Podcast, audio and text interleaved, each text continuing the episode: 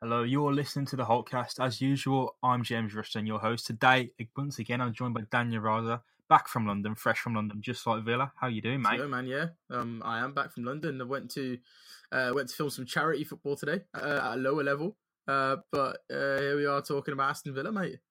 I mean, uh, the level can't be that much lower than Aston Villa at the moment, surely. I mean, down in the Championship, it gets a bit scrappy here. Oh yeah, it, it does, doesn't it? But I tell you what, Championship's not exhibition matches. You know, what I mean, it's not an exhibition game. Um, if you go to the Oh no, oh no, every game matters. Every single game matters down here, especially like yesterday. Villa went down to London, I believe, after a uh, international break. Usually, there's a bit of a hangover, but um, we went down a goal. You know, one goal straight away. Almost, it seemed instantly. It was about 15, 20 minutes into the game. Um, QPR put one behind us, and uh, what were your thoughts then? As soon as Villa go down one 0 what happens? We fold, don't we? Well, usually, yeah. I mean, that's what we've seen from Villa. Um, I'd be interested to see what the stat is in terms of that from us because you know we, we we've made a bit of a reputation. I'm sorry to say this. I think we've got a bit of a reputation the last few years of being a side that lacks any sort of fight um, when going down. But I think there have been flashes of it this season where you know the team is at least capable of scoring goals. So we know from that respect that uh, if they're not fully playing to their full standard, that, that there is always going to be that opportunity um, for us. And I did think that obviously when we were one one one nil down against QPR, um, they were going to shut shut down totally uh, because it usually happens, isn't it? When we're away in the championship, everybody wants to play us. Everybody wants to give us a really really good game. So uh, if we do obviously go down, um, you can expect a lot of defensive work from the other side. Yeah, I mean, there's uh, there's things to be said about sitting back and uh, waiting to break on the counter, and that's especially what QPR did after they took the goal lead. Um, Ian Holloway's team did uh, they did pack the box. They did put eight man behind the ball. They did put nine, ten people in the box at one at some points, and the goals come if you invite pressure. The goals do come. Um, there, as I said, there's a lot of benefits from sitting back and waiting to pounce. But if you're to consistently sit, sit back, the other team's going to get a chance to score, and we did.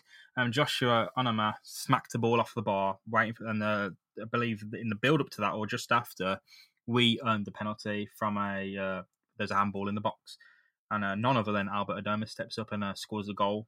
They invited that goal though. They uh, really did. They sat back and waited for it. And uh, Ian Holloway after the match says a lot of things. He says that they deserve something, and Aston Villa had the special tonic. But I don't think Villa were incredible yesterday. They were really good. Don't get me wrong, but QPR they made that happen. They if you're gonna re- relinquish half the pitch to Aston Villa, they're gonna take that space and do damage with it, and we did. We earned the penalty and uh, brought it back to one-one, mate. Well, I think we've been good at that this season. In all honesty, Yeah. I think we've been we've been good at using the wingers. We've we've really been good at uh, using space. And um, I remember Brendan Rodgers a couple of seasons ago talking about dominating space rather than dominating possession of the ball. But I think we do do that quite well. Um, Bruce is clearly working positioning a lot on a lot of the lads. So it does come to points where if the team, um, if the if the other team does sit back too much, if they do defend too much, you know, we will find space, and that is something that we have seen from us this season. And uh, it happened. I mean, even with the penalty, um, there was I think there were about eight QPR players in the box. I'm just thinking, how do you marshal that sort of defensive effort when you've got another team attacking you? How is every one of those players, you know, looking, uh, they're they're just trying to get the ball out of the box? How does every single one of those players know what their role is? Um, and obviously that it was just pure confusion, wasn't it? And the more bodies in the box, the more likely it is to get handball. uh, for a penalty. Um, I think there's a lot to be said about the simplicity of football. I think if you're in the Premier League and you're structured and you've got a vision and you've got the right players, you can certainly experiment with the roles. You can certainly do a lot more than you can maybe in the Championship. The quality of player down here. Not to say the quality of play is bad, but there's so many games. Fitness runs. You know, you run out of fitness at points. You know, you some of these international breaks do come at a really good time. But with all the stack of matches, it, it, to take a lot of the com- complexity of the game out is is it does help. You know, Steve Bruce's team it, it lined up as a four four two, and it got things back to it scrapped a lot of you know crud that we had, and it uh, freshened the team up, and we we really benefit benefited from that. And now we have a foundation which we can build off, and it's built built out of pure simplicity. And I think that's something that Steve Bruce needs to be praised for, not being stupid and not being smart enough, but take it, stripping it back. And uh, we've been able to build some really good stuff. Yeah, this is it. It was the obvious lineup there, wasn't it? It was the obvious lineup. You know, sticking Samba and Taylor. Um, oh, it was good to see Taylor back, by the way.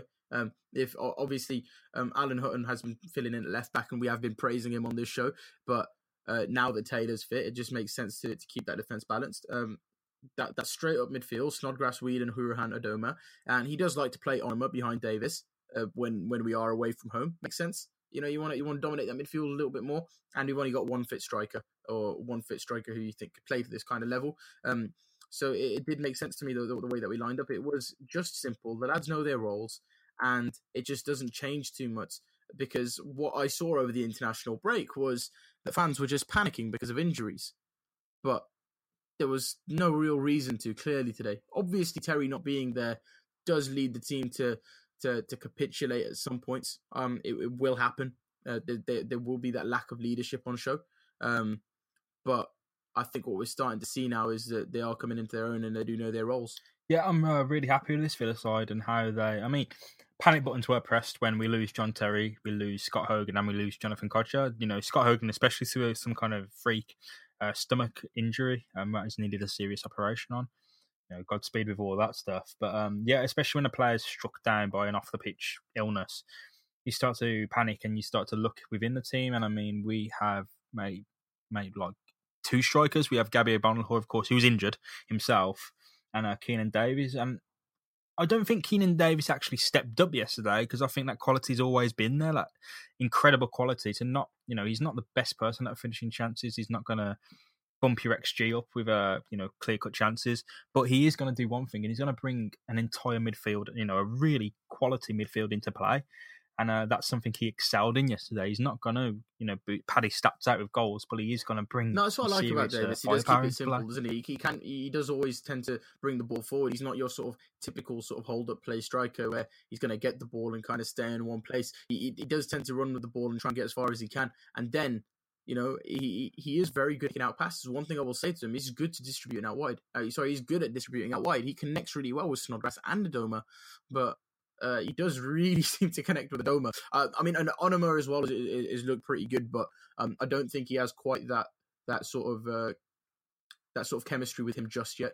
Um, I'm not quite sure how I feel about that partnership, but uh, I, I am really really happy with the way that Keinan Davis is bringing others into play. Yeah, I mean, I think we thought that without Kodjia and without Hogan, that Villa will lack for goals. And we're going to the second goal, a quality finish from uh, Albert Adomah, of all people, a QPR fan, no less.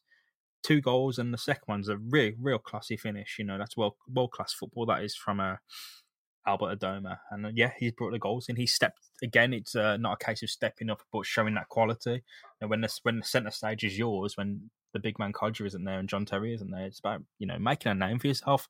And Albert Adomah really is, you know, this is serious quality from this guy right now. I mean, he went quiet for a few matches, but when we needed him, he's someone who somehow steps up to the plate. yeah, and one thing with Adomah is he's he's always been he's always had like ridiculous stats in the championship, right?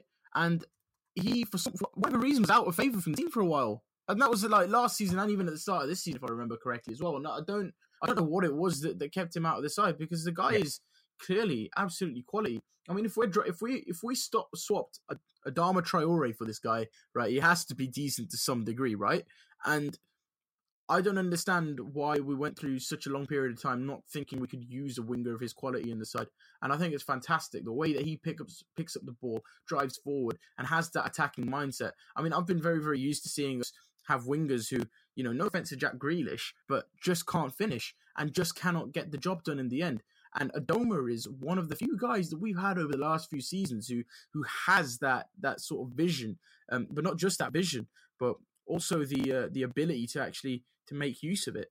Um, and he's going to rack up stats and goals this season. Was it something like eight or nine goals so far? Yeah, eight across all competitions. I mean, he didn't score much last season, but he did bring the assist. He was our leading assist uh, person last season. But um, today, he's you know this season. He's bringing the goals, and I think if I mean, correct me if I'm wrong, but I do believe that Adomah was someone we were looking to ship out in the summer, and it was someone that we didn't really kind of like Lansbury. He was kind of on the fringe. You know, he was a, a person that we bought last year, who we just wanted to make room for. We just needed him going to make space.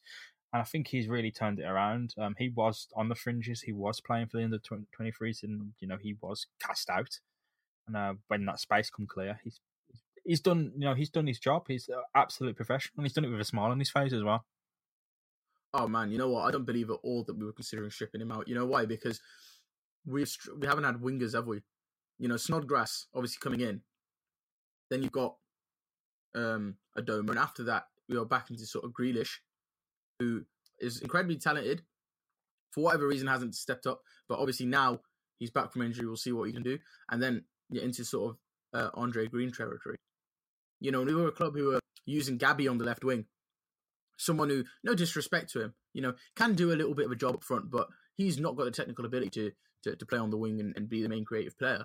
Uh, why would somebody like Adomah sort of um, be the kind of player that, that we want to ship off? You know, there's a real sort of lack of these kinds of characters, a real sort of lack of these kinds of players in the championship. You know, players with this kind of ability. Um, and Adomah is the sort of player who, playing in the Premier League, uh, wouldn't seem out of place.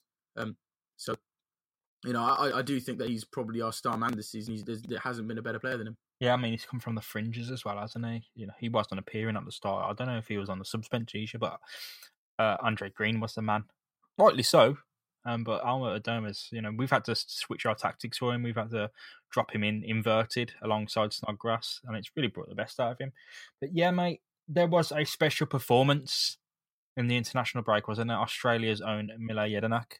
What a hat trick, mate! put, put, him into, put him into the World Cup. You know, he really did put the team on his back. It was probably the worst hat trick of all time. Um, but having said that, still a hat trick, isn't it? He still scored three goals. Yeah. He still hammered home two penalties. A hat trick is a hat trick. Yeah, yeah, a hat trick's a hat trick, yeah. man. And I mean, one thing that I've come out and said as well this week is that if a player does have a beard, he should be in the starting eleven. But I think it brings something. Uh, I think it brings something special out of a player. But you know, all joking aside, Mile Jedinak, he should be in the team, man. I mean, after that performance, how do you? I mean, I can understand why he doesn't play today. Oh, sorry, yesterday. Um, but I think next week you got to give that guy a game time. Yeah, especially look, Glenn Whelan. He just he's he's under fire all the time. The ball is he. I've never seen someone fall over so much in a Villa shirt. Like he's just all he's just on the floor constantly. He's running forward with the ball. He'll slip or get tackled. There's something will happen to put Glenn Whelan on the floor, and I think he's he's someone that you trust with the ball at his feet more than Jedinak in a way, in the sense that he's a you know he he feels to me as a better passer, uh, someone who's smarter with the ball. Mile Jedinak's more of an off the ball type of person. He, he's a big man to get in the way of passing lanes, but I just trust Jedinak so much more doing that job. Oh yeah, absolutely. You know, Jedinak. Um, what people tend to forget is that Jedinak was a star performer at Crystal Palace for many years. You know, I was surprised at the sort of criticism he got last year it, people were were, were you know in, were worried about the fact that the guy wasn't scoring goals and wasn't being creative. It's like, mate, Jedinak has always sat very, very deep in the midfield. He is supposed to be the midfield general, the guy who picks up the ball, is making the tackles, and you know, for a large part of last season, he was the only guy who was doing it. You know, uh, it, it was sort of the best replacement we yeah. could get for somebody like Idrissa Gueye. Um, and I, I do feel that one of the things that we have lacked in our midfield is a bit of bite. I mean, Glenn Whelan's done done a pretty decent job of it, but somebody like Conor Hourihane, I think it could really bring the best out of him. If Jedinak's in that midfield and he's doing the work, he's doing the, the defensive work in that midfield, Conor Hourihane gets a little bit more space and he gets a little bit more time to move a little bit for, further forward. Jedinak is not going to move forward. That he can sit back and he can make sure that you know Hourihane's got that covered. Yeah, I mean, I'm not completely adverse to Jedinak and Whelan started because Whelan, you know, Whelan's good, good passer of the ball.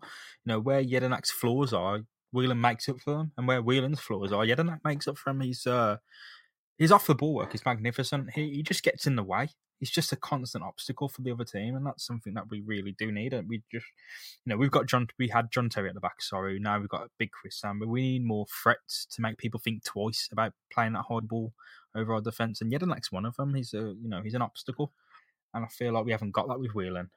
Oh, his headers! I think his header statistics are ridiculous. Actually, um, I've actually got to know. I've got. I've, actually, got to find out about his heading stats. But every time Jedinak plays, nothing gets past him. He doesn't actually have to do any head when that guy's on the pitch. Yeah, I mean he he just unlocks the potential of the team, whereas Whelan he struggles with that defensive midfield role because I think he does need assistance because all the pressure it comes to a, a sharp point at where his position is, whereas Jedinak um, is far more comfortable laying off the ball to someone who can do something with it. And that's not to say his passing's awful. We've seen him deploy some pinpoint passing, but I think where Jedinak excels is what he does off the ball. you know, running around, getting, you know, picking up positions, making, cutting out passing lanes, and just being a someone just in the way. I mean, it seems like a waste of a position, but if you can get someone in the way, like Jedinak does, perfect. And you know, we say that we talk about the hat trick, and I think two set, you know, two penalties yeah, to give away, but uh, uh, scoring those goals, you know, not those goals from set pieces is it's just a uh, it's like stealing a goal out of nowhere against another play, stuff like that. And I think Villa could do with a few more set piece goals. And you know, that's proving himself. He's proven himself at that throughout his career.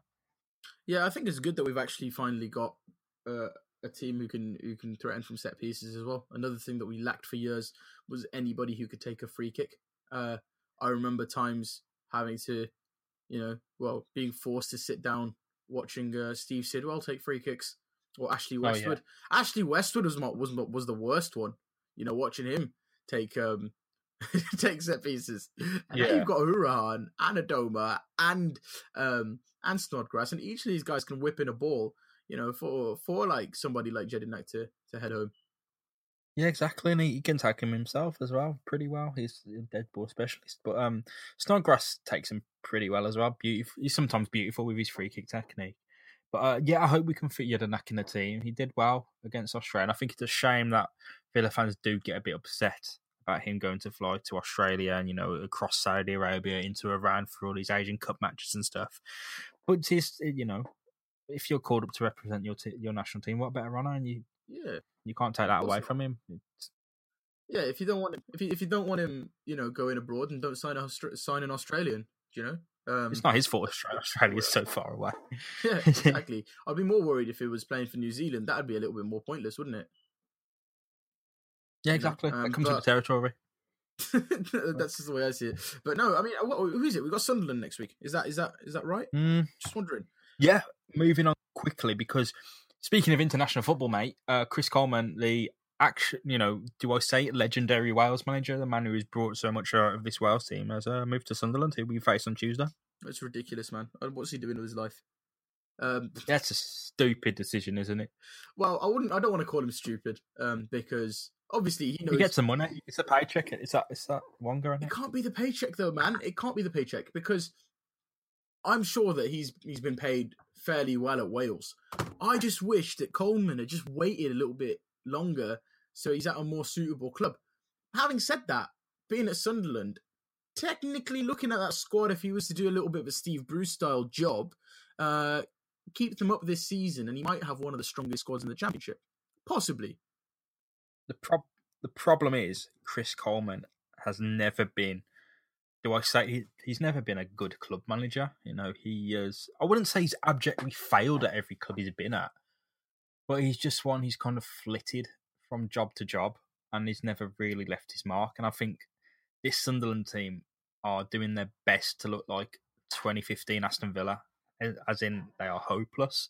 There are, you know, players who don't want to be there, and I do feel sorry for the fans because I don't think Chris Coleman is the man to turn this around. Um, everything went right for him at Wales in the sense that you have that star man and you have a bunch of characters to build around. Some real, you know, there's some real quality in that Wales team, and they yeah, love honestly, him. I mean, the thing with Wales was obviously he's, he's he's got a team of players who, in general, aren't up to that international standard, but you know, also he's got the likes of Aaron Ramsey who can turn it on. Aaron Ramsey, who, you know, without his injuries, perhaps, and dare I say this, of the last five years, has been one of the candidates for the best midfielder in the league, one of the best midfielders in England, right? Um, at the very least for the last few years. And I have no, um, I have no qualms in saying that. Um, and then you've got G- Gareth Bale, who is an absolutely ridiculous talent, and at least one of them is going to turn it on. You know, if those two don't turn it on, then you know you you you have got you know, you have got some other decent players in that team, like um, uh, I'm, I'm struggling now, but Joe, but you know, you've had Joe Ledley in recent years. You know, yeah, Joe Allen, Joe Allen, the Welsh Xavi. You know what I mean? Um, but like he as a Wales manager has always been upsetting the odds. He's been he's been there as like an uh, uh, in a team where they're the underdogs and nothing much much is really expected of them right? So when they do turn it up, it's like, oh, great, we've got some momentum going.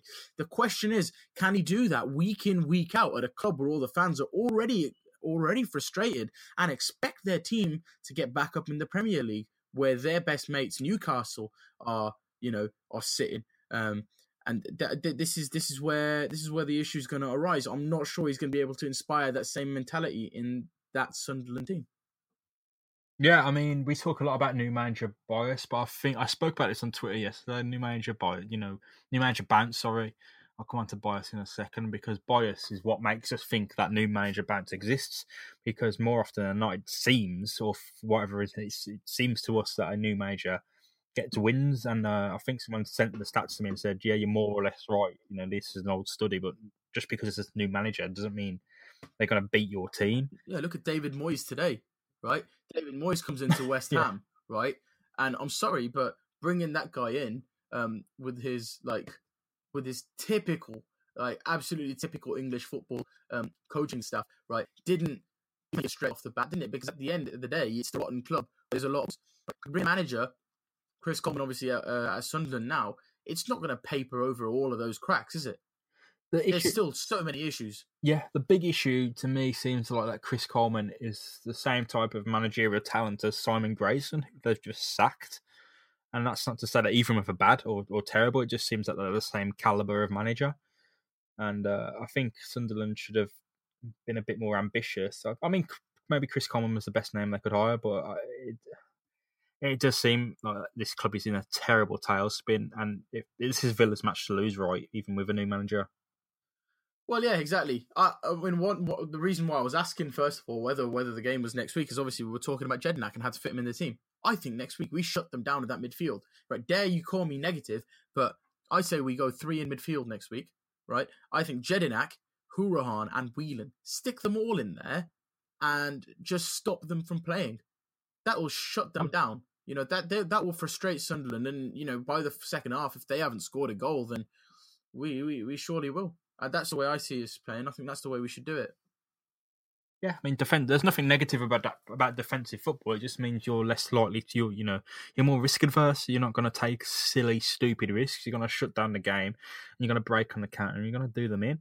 I mean, people want to see attacking football like the FIFA style of Pep Guardiola, where it's just insane. There's, you know, there's 20 shots, at 26, 27 shots a game, and they're all on target, and they're winning eight or ten nil.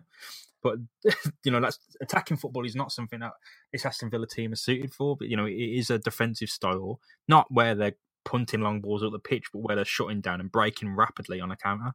And that is defensive football. There's nothing wrong with that. I mean, we see Napoli. That's defensive football straight away. Doing rondos, you know, playing out from the back, playing smart, and getting up the ball up the pitch quickly. But yeah, there's nothing wrong with you know, sitting not I say sitting back, but sitting deep, playing out and springing, you know, like a spring-loaded counter attack with Adomah and uh, Snodgrass and Keinan Davis running up the pitch fast. I feel that's the best way to win. Um, if we set out and try and pounce them and try and, I wouldn't say humiliate them, but if we try and uh, exert our authority in a home game, we do get seem to get turned over yeah, we have got to watch our backs as well, and I think it's getting to that point in the season now where we, we can't afford to drop points. We've got to start picking the picking those wins up because I think now Sheffield and Wolverhampton are, are running away with it, aren't they? And I think as well we can make a real sort of we can make a real statement as well by beating Sunderland. You know that will put the whole championship's eyes on us because you know what that game is going to be the biggest game of the weekend, isn't it? It's going to be Coleman at Sunderland. He's the new manager at that team who have just been relegated as well, should be of a Premiership level, which they're not. Um, and I think we can get some real momentum if we shut down their party. You know, it's going to send Sunderland back into a back into an absolute um, chaotic state. But I think if we shut them down, it can give us some real momentum, and it would really make a statement. Yeah, I completely, I completely agree, Daniel. Um, we've got to get the job done. That's all. All I care about is getting that job done because if we we can't stay camped with 10 men in the Sunderland half constantly pinging the ball into their box because we'll, we'll play their game they're going to look to spring you know real fast on that counter. If we're playing back with uh, simply Chris Samba and James Chester at the, you know waiting back in defence we're going to get done uh, on the wings. So uh, I wouldn't be too surprised if we are patient yeah is a word I'll use. That's how Coleman plays, though, isn't it? That's how Coleman plays. He he he does spring on the counter. That's how his Welsh side were, was so good. You know, they they had some good midfielders who were good at passing the ball and obviously knew how to get the ball out um, to the to the two forwards. They usually played with two forwards and obviously one player behind them. Um, and they they were very good at um, making sure that, that the other team didn't eat into them too much. Um, but their fullbacks obviously were were wingbacks, weren't they? They they play they pushed a little bit further forward, and you know more more often than not, they managed to get the job done against against good opposition. Uh, so Coleman, he is going to try and do that against us. He will try and set that up, and I think as well Villa will react awkwardly to any team playing five at the back, especially because we tend to play with uh, with with one real striker. Not really a problem necessarily if we if we've got um, if we've got wingers, but that is what I'm going to expect from Sunderland. They they will set back and try to sit uh, and try to spring the counter attack. There's no other way I think Coleman knows how to play. If I'm totally honest. Yeah, I mean, there's not. It's not like there's anything wrong with that. But if Villa try to overload the final third and try and really get an attack going, they're going to play right into Sunderland's hands, as any good counter is. You know, I'm not saying they sit deep and just draw to a stalemate, but you have to keep your on, on, on your own back and defend well. Any danger men do you think are for Sunderland? I mean, it seems it sounds silly when they're so far off the pace uh, in the league, they're so far down. But is there any real quality that you've seen throughout the season that Sunderland could deploy? I mean, Aiden McGeady seems like a name, but I'm not too yeah, sure no, what's going on. No, McGeady uh, obviously has done quite well. I think he's their leading assist. Um, he's I think he's the leading one with their assists. I think he's got about three assists this season. But the one you really want to be watching out for, mate, is Lewis Grabban. Um, I'm not sure what his injury uh, situation is like. I really, really hope he's not. Uh, I'm gonna, I'm gonna check this up. Just like, he's a big danger man. Um, he's, he's likely to be fit though. But yeah, Grabban, Grabban, if he is fit, he is one to uh, to really sort of look out for. Um, he's bagged in nine this season, which when you think about it, the way that Sunderland have been playing uh, is is exceptional. That's nine from twelve appearances, by the way. Uh, so he's been sort of like one of their real sort of shining lights. The other one you want to look out for is George Honeyman. Um, he's obviously been playing quite well for him as well this season. He's he's, he's quite young. He's come through the academy, I believe. Um, so yeah, you want to be looking out for James Honeyman and, and Lewis Grabban really. Uh, they do they do have dangers. You got to imagine. You got to remember that a lot of these players are good, are good quality players. They are players who've played in the Premier League. It's just that altogether, it's a bit of a mishmash of a squad. Mate. Yeah. Um, any prediction then coming off the back of that for the game on Tuesday? Ooh, um, this, this Sunderland are capable of scoring goals. This is this is the only thing that worries me. Uh, they they did score twice against Millwall this weekend. Um, so thinking thinking like that, just think, you know, you know, even against Middlesbrough, I think the week before they, they didn't do too well, and then, um, but they did score three goals against Brentford too. Because of that, I do think we're going to concede. I can see it happening. I can see Sunderland springing. I think they'll take the lead, if I'm totally honest with you. But I'm going to give this another 2 1 victory to Villa. Uh, I do think we'll have enough to, to take them back because the thing is, as soon as we score against them again, um, they they will absolutely uh, they will absolutely sort of like what's the word? Uh, they'll crumble. They'll crumble. You know, they're, they're just like we were last season. If anybody, if anybody understands Sunderland's situation, it's us as Villa fans. So I do think that they'll spring the counter the counter attack first of all. They'll score a goal. We'll be asleep, uh, but we'll turn it around. That's exactly how I see it going. It'll be 2 1 to us. Can't disagree with that. I think we should be beating Sunderland, mate. And moving on then to next Saturday, it's two home games in a row. We're versing Mick McCarthy's high flying Ipswich Town. Dangerous team. Dangerous team. I'm, you, you, you, can laugh at you. As unfashionable as he is, he gets the job done for uh, Ipswich Town. Except promote, uh, promotion isn't the job he does. You know, he doesn't get the team promoted. He just does well for a bit, and then they kind of fade off. But um, Ipswich Town, one of you know one of the surprise teams that's won the UEFA Cup. I think they won it under Bobby Robson back in the day. The Cosmopolitan Ipswich Town. We're gonna take the piss and we're gonna get um, we're gonna get battered now because I've taken right, the piss. But um, Ipswich Town, I, they are a uh, team to look out for. They're like Cardiff in the sense that they were leading the table early on. But uh, Ipswich Town come to Villa Park on the Saturday, and do we have to worry too much about them? Um, not as much. I, I, don't, I don't think we want to worry about them any more specifically than we would do any other mid-table championship side. Uh, it's it's once again a game we should be winning, right? The problem with Mick McCarthy at Ipswich, as you said, yeah. is he does a lot right, but he doesn't get them promoted. That side is just the absolute epitome of championship mediocrity. They're, they're not going to go up. They haven't got an awful lot to play for, if I'm totally honest with you. Having said that, right? Joe Garner is going to be absolutely dangerous for us in uh, in that box. I'm, I'm going to tell you that, right? That guy's like that that that that guy's ability from from set pieces and just in terms of being able to hassle a defense, uh, he is going to make us struggle unless Chris Samba does manage to get himself sharp enough. Um, uh, you know, during the week against Sunderland, uh, we we are, going to have trouble over there. Um, so yeah, that's the only thing I'd say. There is some things to obviously worry about from from Ipswich. Don't get me wrong; they know what it's like to play at this level. Um, so yeah, I think Joe Garner is going to be the real threat. If I'm totally honest with you, anybody anybody you've identified? Uh, t- to be honest, man, I Ipswich is a town that I don't know. I just don't know any players from them. I, I know I can name names from every single championship team, like Lafondra. You know, for Burton Albion, we've got Matty Palmer, we've got Lloyd, Lucas Akins, Lloyd Dyer. For Birmingham, you know, we've got Hotter in the middle.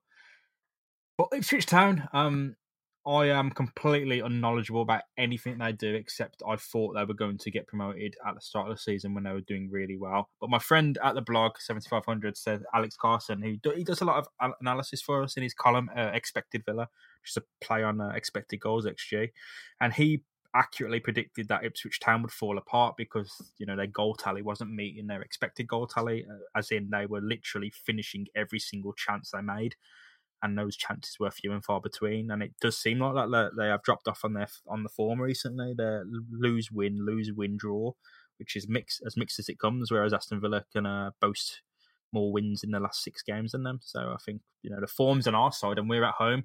But then again, Ipswich Town were the team that ended our unbeaten streak at home last year. Thankfully, the well, the streaks are already gone, so the hoodoos off our back, so we don't have to worry about pressure anymore at home. What we have to worry about is if we're going to slip up to Ipswich like we did against Wednesday. Yeah, I mean, I'm, I'm, I'm looking I'm looking at how they lined up against Hull this weekend. Uh, they they drew two all with them, by the way. Just just so you, I've got that detail. Stole, stole the. Say that again. Perfect. But yeah, they, they stole the draw right at the death. And uh, I've got a friend at work who uh, loves Hull. Home every single match, home and away, he oh, goes to, and they haven't won in ages, bloody ages. And uh, yeah, we do rip it out of him. But um, it does seem like his club's in the tailspin like Sunderland. But Ipswich did steal uh, a goal, you know, Jordan Spence right at the end. So uh, I'm going to go for his danger man because he's the only man. Uh, David McGoldrick's another yeah, name I recognize. But um, he, he scored this weekend. He scored against uh, yeah Sunderland as well. Yeah, he's always going to be he's always, he's always be dangerous. But it's a Mick McCarthy team. Yeah, a Mick McCarthy team speaks to me like a lot like a Neil Warnock team, and that sounds, you know, like I'm making an obvious conclusion from that. But they are very similar managers. Their, their styles are almost identical. They're going to play the same. They're going to set up the same. And we always seem to have trouble against Neil Warnock, and we do seem to have a lot of trouble against uh, Ipswich. We didn't get a result against them last season at all, and uh, that worries me in the sense that if we don't pick up the result against Coleman and Sunderland, that we go into this Ipswich game and it doesn't work out for us as much as we expected, and we're back go back to square one after all this optimism. But then again, you know, we are in form. We have to make the most. Yeah, of look, we, we haven't got to worry about getting outplayed by Ipswich. That that's not something I I, I feel is going to happen. I mean, look, Jordan Spence and even even Knudsen at left back, right? Both of those lads aren't naturally fullbacks. Now, I might be I might be saying something that, that I might stand to be corrected with, but I've, I've never seen them as, as, as fullbacks who are very good at going forward at the very least.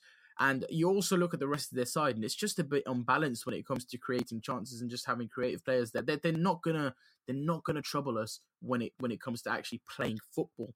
What we have got to worry about is the set pieces and being able to break them down.